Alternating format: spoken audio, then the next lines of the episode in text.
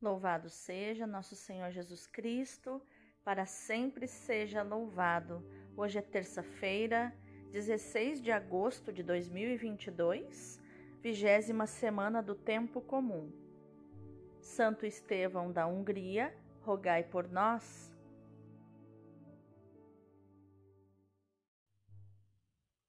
Inspira, Senhor, as nossas ações, para que em Ti comece e em Ti termine tudo aquilo que fizermos no dia de hoje. Em nome do Pai, do Filho e do Espírito Santo. Amém. Roga por nós, ó Santa Mãe de Deus, para que sejamos dignos das promessas de Cristo. Amém. Pai Santo, Pai querido, Pai amado, eu quero Te agradecer porque o Senhor tem cuidado de nós. Nós temos sentido o Teu trabalhar e o Teu agir no nosso coração e somos gratos por isso. Santificado seja o Teu nome glorioso, Pai, que é soberano sobre todas as realidades.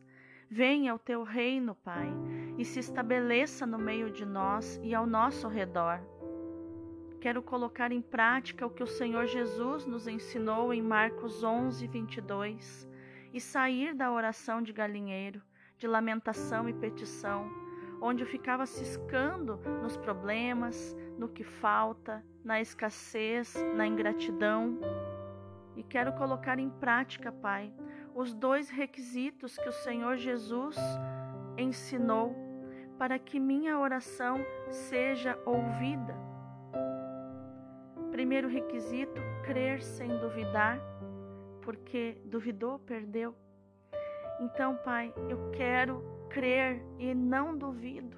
Eu creio, eu creio que vai se realizar o que eu estou pedindo, aquilo que eu necessito.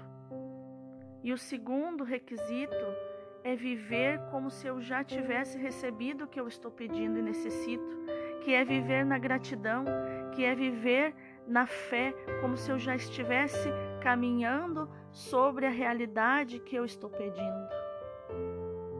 Gratidão, Pai, por tudo isso. Viver na Tua presença, Pai. Viver na Tua abundância de vida, porque para Ti, Pai, vida e prosperidade são sinônimos, são a mesma coisa, porque tudo que criastes prospera naturalmente.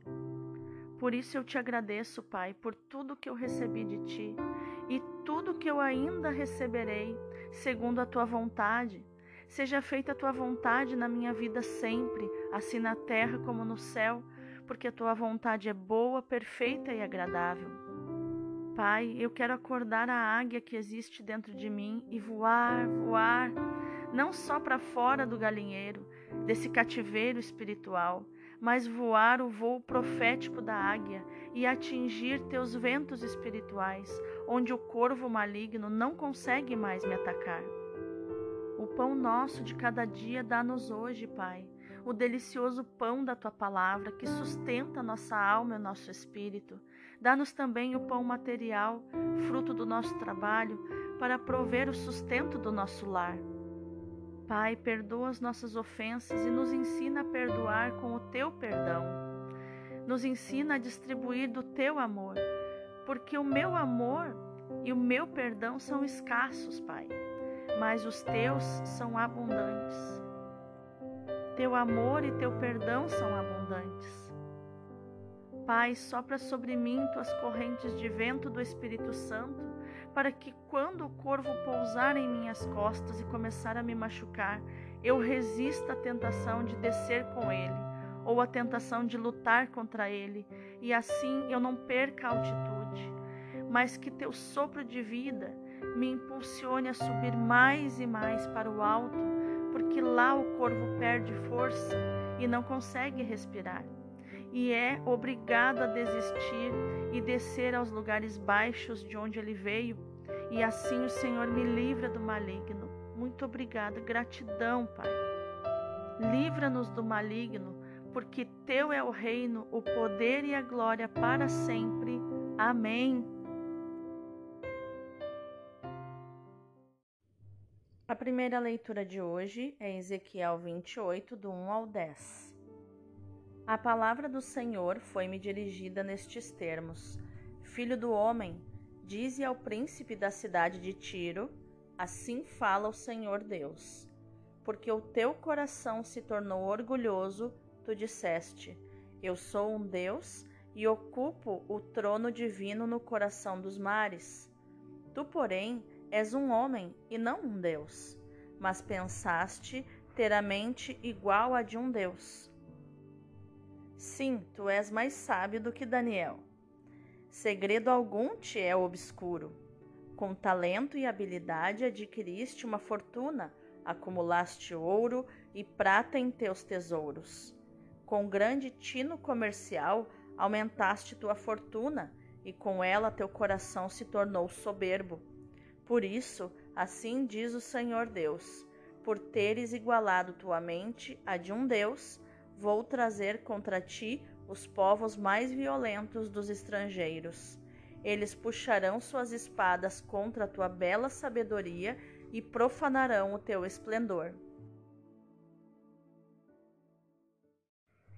Eles te farão baixar a cova e morrerás de morte violenta no coração dos mares.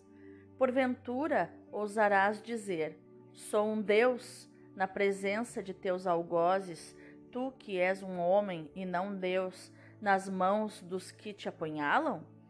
Morrerás da morte dos incircuncisos, pela mão de estrangeiros, pois fui, pois fui eu que falei, oráculo do Senhor Deus.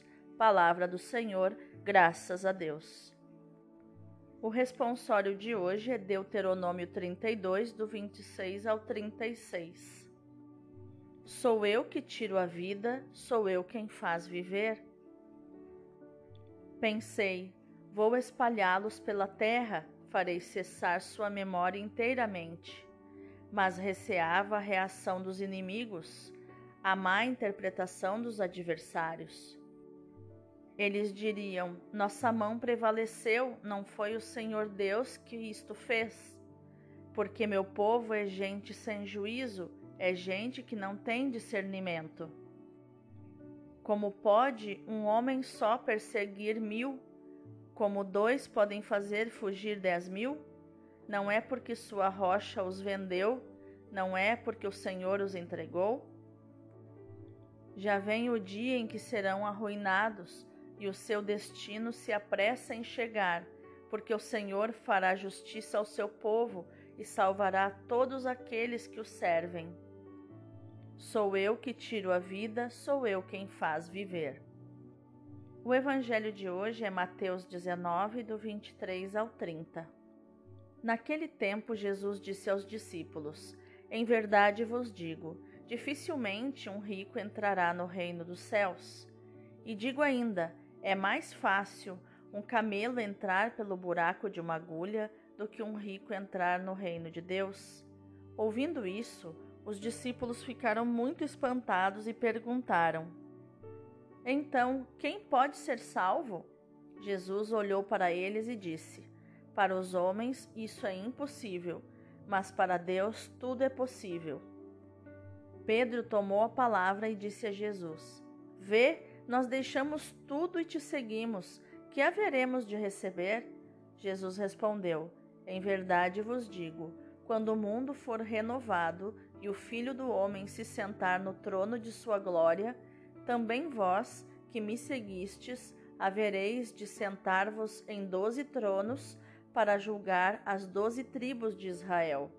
E todo aquele que tiver deixado casas, irmãos, irmãs, pai, mãe, filhos, campos, por causa do meu nome, receberá cem vezes mais e terá como herança a vida eterna.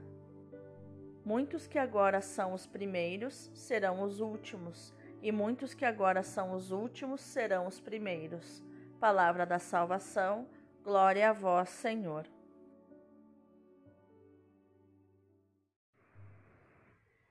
E agora vamos ao contexto das leituras de hoje.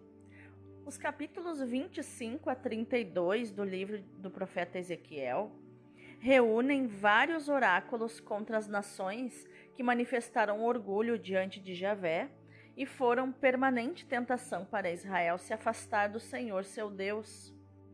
Hoje escutamos o único desses oráculos que a liturgia utiliza, É o oráculo contra o príncipe de Tiro e o seu reino. O juízo pronunciado é irônico e muito severo. O príncipe da grande potência marítima tinha se atrevido a usurpar prerrogativas divinas, pretendendo dominar não só a ilha, mas também o vasto mar que a rodeia. Exalta sua inteligência, sabedoria e versatilidade diplomática. Depois vangloria-se da sua capacidade para obter riquezas. Assim, atenta contra Javé, único Deus, Criador e Senhor do Universo, o único digno de louvor e de adoração. Por isso morrerá e o seu reino será aniquilado. Orgulho, autoexaltação, autodivinização é o pecado deitado à porta, como diz o Gênesis quatro, sete, desde o princípio da humanidade. Há uma clara interdependência entre esta passagem e o relato do Gênesis. É a mesma história de exaltação e queda, vivência coletiva e individual de todo o gênero humano. O responsório de hoje, também do livro do Deuteronômio, capítulo trinta e dois, faz uma reflexão exatamente sobre isso, né? Que é, é Deus que tira a vida e faz viver. Ele é o Todo-Poderoso e quando nos vangloriamos, perdemos acesso à graça de Deus. Porque humildade é amar a verdade mais do que eu amo a mim mesmo. E soberba é amar a mim mesmo mais do que eu amo a verdade. Quando eu me auto-exalto, né? É, faço essa autoexaltação, essa autoproclamação, é, eu estou faltando com a verdade, eu estou amando mais a mim mesmo do que a verdade. E aí e, e estou usurpando o trono de Deus, né? Estou sentando no, no lugar que pertence a Deus, que Ele é, é o Todo-Poderoso. Tudo que eu tenho me foi dado por Ele. Já no Evangelho, depois de o jovem ter ido embora triste, o jovem rico, também Jesus, entristecido, aproveita o ensejo para se pronunciar sobre a questão das riquezas. E Jesus faz isso com o célebre provérbio do camelo e da agulha. O homem, por si mesmo, não tem possibilidade de se salvar, tal como o camelo não pode passar pelo fundo da agulha. Só o poder de Deus e a sua obra salvadora nos dão essa possibilidade. Noutras circunstâncias, Jesus já tinha dito, não podeis servir a Deus e a Mamom, o Deus do dinheiro, o Deus da riqueza, Mateus seis, vinte e quatro. E tinha proclamado, bem-aventurados os pobres em espírito, Mateus cinco, três. A imagem do camelo e da agulha dá maior realce a estes ensinamentos. Os discípulos ficam compreensivelmente chocados e desorientados. Tinham percebido muito bem que para seguir radicalmente Jesus não bastam as forças humanas. Jesus, que se apercebeu da situação, lembra-lhes que a obra não é deles, mas de Deus, a quem nada é impossível, diz o versículo vinte e seis. É então que Pedro, sempre muito franco e impulsivo, se dá conta de que a situação dele e dos outros discípulos era bem diferente da do jovem rico. Receberam a força de Deus, abandonaram tudo. E agora? Jesus não é um político de promessas fáceis, ou um feirante que apregoa receitas para tudo a bom preço, mas conhece o coração do ser humano, que precisa de segurança e de coragem. Por isso afirma, vós que me seguistes, haveis de sentar-vos em doze tronos para julgar as doze tribos de Israel. E todo aquele que tiver deixado casas, irmãos, irmãs, pai, mãe, filhos ou campos por causa do meu nome, receberá cem vezes mais e terá por herança a vida eterna, dizem os versículos vinte e oito e vinte e nove. O prêmio ultrapassará todas as expectativas. Mas cuidado, muitos dos primeiros serão os últimos e muitos dos últimos serão os primeiros. Vamos meditar mais profundamente essa palavra de hoje. A primeira leitura e o evangelho de hoje nos alertam para o perigo das riquezas. Depois da partida do jovem rico, Jesus diz aos discípulos: em verdade vos digo que dificilmente um rico entrará no reino do céu. Repito-vos, é mais fácil passar um camelo pelo fundo de uma agulha do que um rico entrar no reino dos céus. Os apóstolos ficam espantados com tal afirmação e perguntam: então, quem pode salvar-se? A riqueza é uma vantagem na vida. Quem a tem pode fazer o que quer e até, e até dar generosas ofertas para o culto de Deus. Como é que pode tornar-se um empecilho para entrar no reino? Na verdade, as riquezas são insidiosas, traiçoeiras, como se vê no oráculo de Ezequiel contra o príncipe e a cidade comercial de Tiro, que em tudo procura juntar riqueza atrás de riqueza. Pela tua sabedoria e inteligência adquiriste riqueza e amontoaste ouro e prata em teus tesouros. Pela tua perícia para o comércio acrescentaste as riquezas, dizem os versículos quatro e cinco da primeira leitura. Tiro teve sucesso nos seus negócios e tornou-se uma cidade poderosa, mas o resultado espiritual foi mau. O teu coração se tornou soberbo.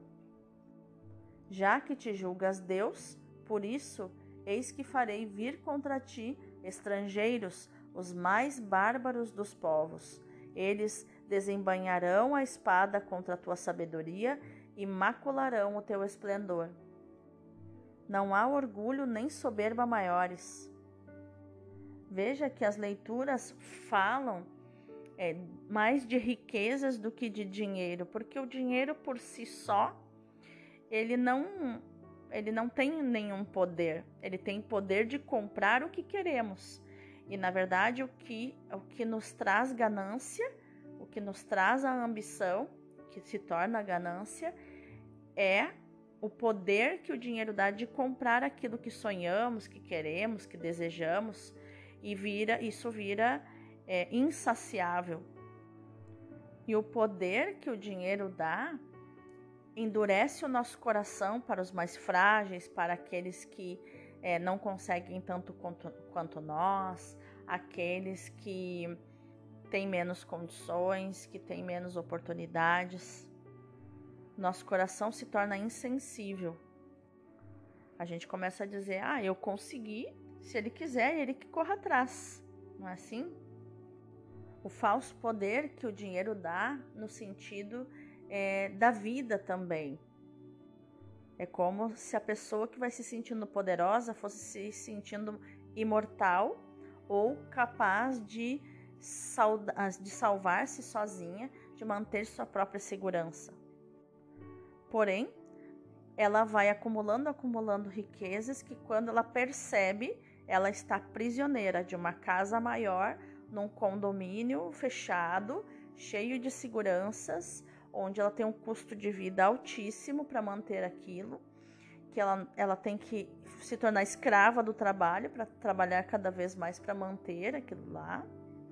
É, ela tem também, se é uma pessoa que, por exemplo, o dinheiro trabalha para ela, ela precisa investir cada vez mais e ela precisa colocar o sistema para operar a favor dela, para que ela possa manter tudo isso. E aí ela, daqui a pouco ela vai se tornando mais poderosa, ela tem que contratar seguranças, daqui a pouco ela tem é, um carro blindado, porque ela tem medo de ser assaltada, de ser sequestrada, daqui a pouco ela não para mais em nenhum lugar, ela não pode sentar no, num gramado de uma praça, ela não pode mais ficar ao ar livre, só é, num lugar muito murado, muito seguro, porque ela se torna o seu próprio tesouro, É, que pode ser sequestrada, que pode ser, enfim, machucada, sua família também, e ela vai perdendo essa liberdade. Paulo nos ensina o conceito de metanoia, que é uma palavra grega que significa mudança de mentalidade, né, que é a verdadeira conversão, como uma exigência típica da reparação, especialmente nos nossos dias. Como afirmou São João Paulo segundo, a parábola bíblica do rico avarento e do pobre Lázaro, de Lucas dezesseis, do dezenove ao trinta e um, que assumiu dimensões mundiais. Os ricos avarentos esquecem-se de Deus ou pretendem ocupar o lugar que só pertence a Deus. Além disso, a política egoísta das nações ricas arruína a sociedade humana, onde os ricos se tornam cada vez mais ricos e fartos, e os pobres se tornam cada vez mais pobres, famintos e endividados. É uma situação social cada vez mais explosiva que só a solidariedade dos países ricos para com os países pobres, só a maior colaboração e partilha de bens podem desarmar. Vamos orar? Senhor, como cristã, eu te coloquei no centro da minha vida. Livra-me da tentação de alguma vez pensar como o príncipe de Tiro, sou Deus. Mas livra-me também da presunção de me julgar grande e merecedora de prêmios, só porque renunciei aos bens materiais por causa de Ti. Reconheço que tudo o que sou, Senhor, e tudo o que tenho, me veio através de Ti, me veio de Ti. Eu tenho tudo porque tudo me foi dado por Ti. Por isso, hoje, nada quero pedir, mas simplesmente agradecer. Acolhe a minha gratidão, que é o tímido dom de quem sabe nada ter para dar. E que eu possa, cada vez mais nesta vida, Senhor, repetir as palavras de São João da Cruz. Nada querer, tudo ter. Amém. Vamos contemplar essa palavra. Jesus encontrou o jovem rico que falhou na sua vocação, no seu chamado e talvez na sua salvação também. Ai dos ricos, diz-lhes. Está impressionado e eles também. Os discípulos ficaram estupefatos. Os favores do céu, acrescenta, são para aqueles que deixam tudo, parentes, casa e propriedades, e avança severamente. Estão emocionados e temerosos. E assim, Jesus prediz a eles toda a sua paixão. Que nós possamos, no dia de hoje, que a nossa ação, meu irmão, minha irmã, seja meditar, proclamar e viver esta palavra de Mateus dezenove, vinte e nove, onde Jesus diz: quem tiver deixado tudo por causa do meu nome, receberá cem vezes mais e terá por herança a vida eterna. Deus abençoe o teu dia.